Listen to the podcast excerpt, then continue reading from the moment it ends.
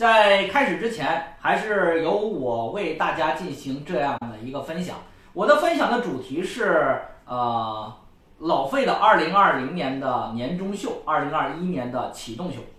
呃，在过去的二零二零年和二即将到来的二零二一年，实际上我们高考的家长和考生实际上最关心的就是二零二零年我们的高考发生了什么样的变化，我们的录取发生了什么样的变化。那么这些对二零二一年到底会产生什么样的影响？对于我们的考生和家长来说，我们新的一年所要去呃面对的选择是一个什么样的趋势？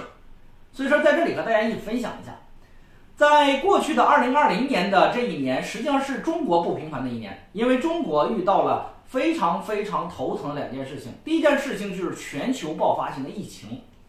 第二件事情就是中美之间的这个经济紧张。所以说这两件事情，给我们中国的经济带来了一个不可控的因素。但是在二零二零年结束之后，我们发现一个非常非常奇怪的现象，就是在这样不可控因素之下。在全球的范围之内，我们这个中国出现了经济的逆势上涨，所以说中国的未来一定是非常非常有生命力的，中国的未来一定是非常呃值得大家去期待的。同时，中国的未来需要我们年轻的考生啊去奋斗去创造。所以说，二零二零年的这次高考给我们的呃带来的一些变化是这样的：第一点，由于疫情的影响。中外合作办学类的大学及这个中外合作类办学类的专业是遇到了冷热两极分化。什么叫冷热两极分化呢？我举个例子，大家知道哈，在我们中国的大学当中，一本当中有一批学校叫做中外合作办学大学，以九校联盟为特点。这九校联盟呢，是当年是在二零一七年左右的时候，由西交利物浦大学牵头。在中国的这个九所中外合作办学的大学共同成立了一个叫做中外合作办学的九校联盟。那么这九校联盟有西交利物浦在苏州，有宁波诺丁汉在浙江宁波市，然后呢有广东以色列理工在汕头市，然后呢还有像昆山杜克大学在昆山，还有上海纽约大学在上海，然后呢以及北理莫斯科大学在深圳。然后呢，这个这个港中文大学深圳啊，在深圳啊等等一些这样的学校。那么这九所院校呢，实际上在还有温州肯恩大学哈等等这些学校，在二零二零年的高考都出现了断档。什么叫断档呢？就是这个学校大家知道，西交利物浦大学这个基本上在理科当中是一本线上，往年一本线上七十才能进入的学校，宁波诺丁汉要达到八十。然后文科当中呢，一本线上四十到五十才能进的学校，呃，基本上够上一个二幺幺的分数。但是在二零二零年的时候呢，这些学校基本上压着一本线就能进。所以说，二零二零年的时候呢，大家就会发现一个问题：这些学校出现了断档了。那么对于我们很多的考生，家里边有一定的经济能力，然后又希望未来有这样的出国留学的想法，然后又想到苏州、宁波、深圳这种好地方的这些学生的话，那这种学校在呃去年是个机会。啊，所以说呢，在去年二零二零年是这样的情况，但是同样是中外合作办学，那么名校和各个院校的中外合作办学的专业却遇到了这个非常火爆的一个争抢情况。什么意思呢？同样是中外合作办学，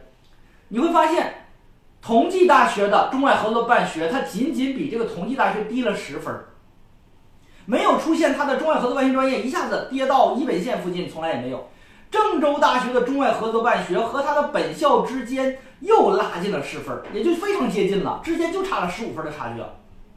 还有就是，当我们发现郑州大学中外合作办学居然在今年疫情这么强大的影响之下，居然发现它的招生录取位次比二零一九年招生录取位次再次提高了将近七千位。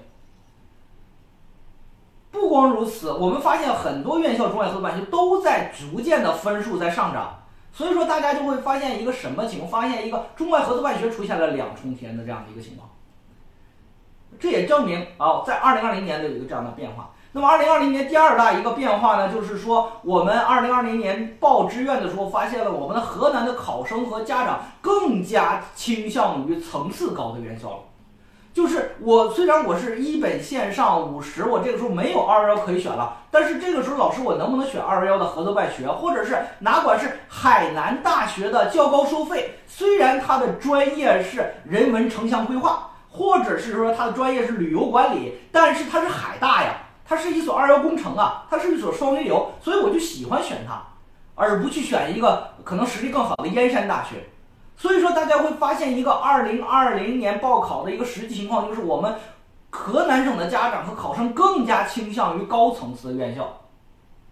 这是一个第二大变化。第三大变化就是，大家会发现，二零二零年的时候，我们很多的一些考生和家长在疫情面前突然发现，其实。我们的考生如果分数不是说特别高，可能就是一本线上四十三十，或者是一本线下的二本分数的说，我们的考生家长更加倾向于师范，更加倾向于这个我们说的轨道交通，更加倾向于电气工程这种未来面对比较好专业的，比如说还有软件工程这种比较好工作的这种专业，成为了我们考生和家长的争抢的大热门。所以说，你和从另外一个角度，你就可以发现一点：为什么二本院校里边的师范居然它的收分已经超过一本院校的分数？就是因为其实实际上一次疫情让我们看到稳定的工作、体制的工作还是非常非常有保障的。所以说，很多的家长考生非常务实，就是我分数不是特别高，学校选的不好，那么我就会去争抢这种师范专业。所以说，大家会发现第三大变化就是我们考生和家长在。这个院校升学的时候，更加倾向于专业好的院校了，更加务实了。这也是我们考生和家长二零二零年的一大变化。那么在这样三种变化当中，实际上给我们提醒的就是二零二一年我们考生家长该如何的定位呢？就是在高分段同学在选专业的时候呢，我觉得要更加的把目光放得长远一点。比如说你是一本线上一百三，那么这个时候可能你这个时候可以上的是中山大学和厦门大学，但是同时这边有个北京邮电大学的通信工程，那么这个时候的话，我觉得对于我们很多考生家长来讲的话，就需要提前做准备，到底去怎么去选了，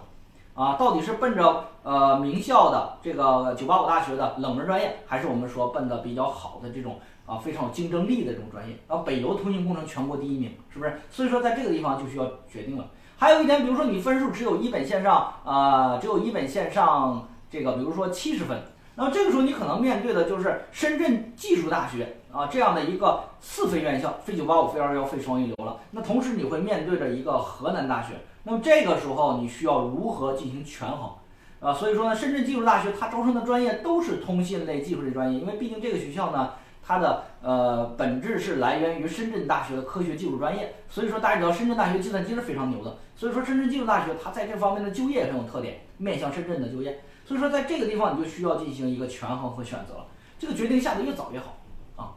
第三个问题呢，就是我们说了，如果说你的分数呢在我们二本附近呢选不到一个师范院校，或者是说你选到师范院校地理位置又比较比较偏的话。啊，比如说你是文科五百分儿，那么这个时候你可能就只能选择周口师范学院了。那么这个时候我倒是觉得你可以，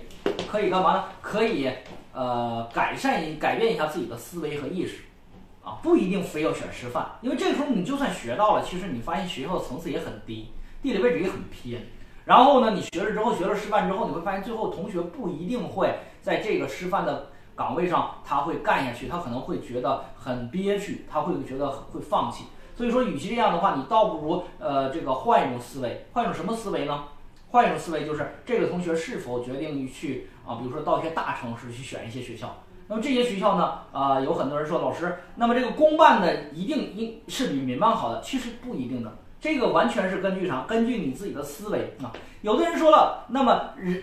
当老师的时候，那公办的学历肯定比民办学历要好，这是肯定的。可是你。你自己的思维就决定了你选择的方向。如果你选择到好的城市去选一些学校，那这时候基本上是民办院校了。你去选一些好的学校，比如说厦门大学嘉庚学院、呃吉林大学珠海学院、北京理工大学的珠海学院，这些学校其实在现在目前来讲就业特别特别的好。那么这些学校，那么它的民办的学历确实进入当老师的话不如你这个公办的。可是人家选的时候就没有想过要当老师呢？假如人家思维跟你不一样呢？人家的想法，我未来到深圳去工作，我一个月工资可以拿到一万两万呢。那我不需要，我非要回到周口地方去做一个小学老师，一个月拿四千块钱，我没有这样的想。所以说，你会发现人的选择决定了自己未来的发展，就这个道理。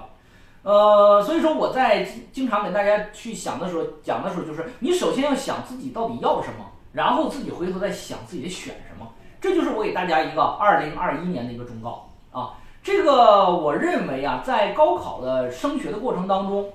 千万不要做到一种什么呢？就是家长的局限思维限制了孩子的未来，这是最痛苦的。为啥呢？我们经常说，一个学生他有自己的路要走，他有自己的选择要去做，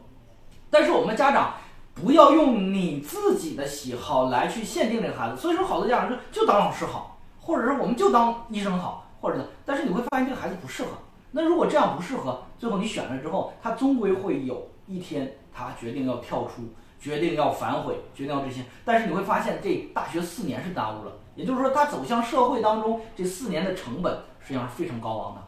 啊，就是这个道理，好吧？在开始之前呢，跟大家一起去沟通了一下这样的二零二零年的一个总结和二零二一年的一个展望。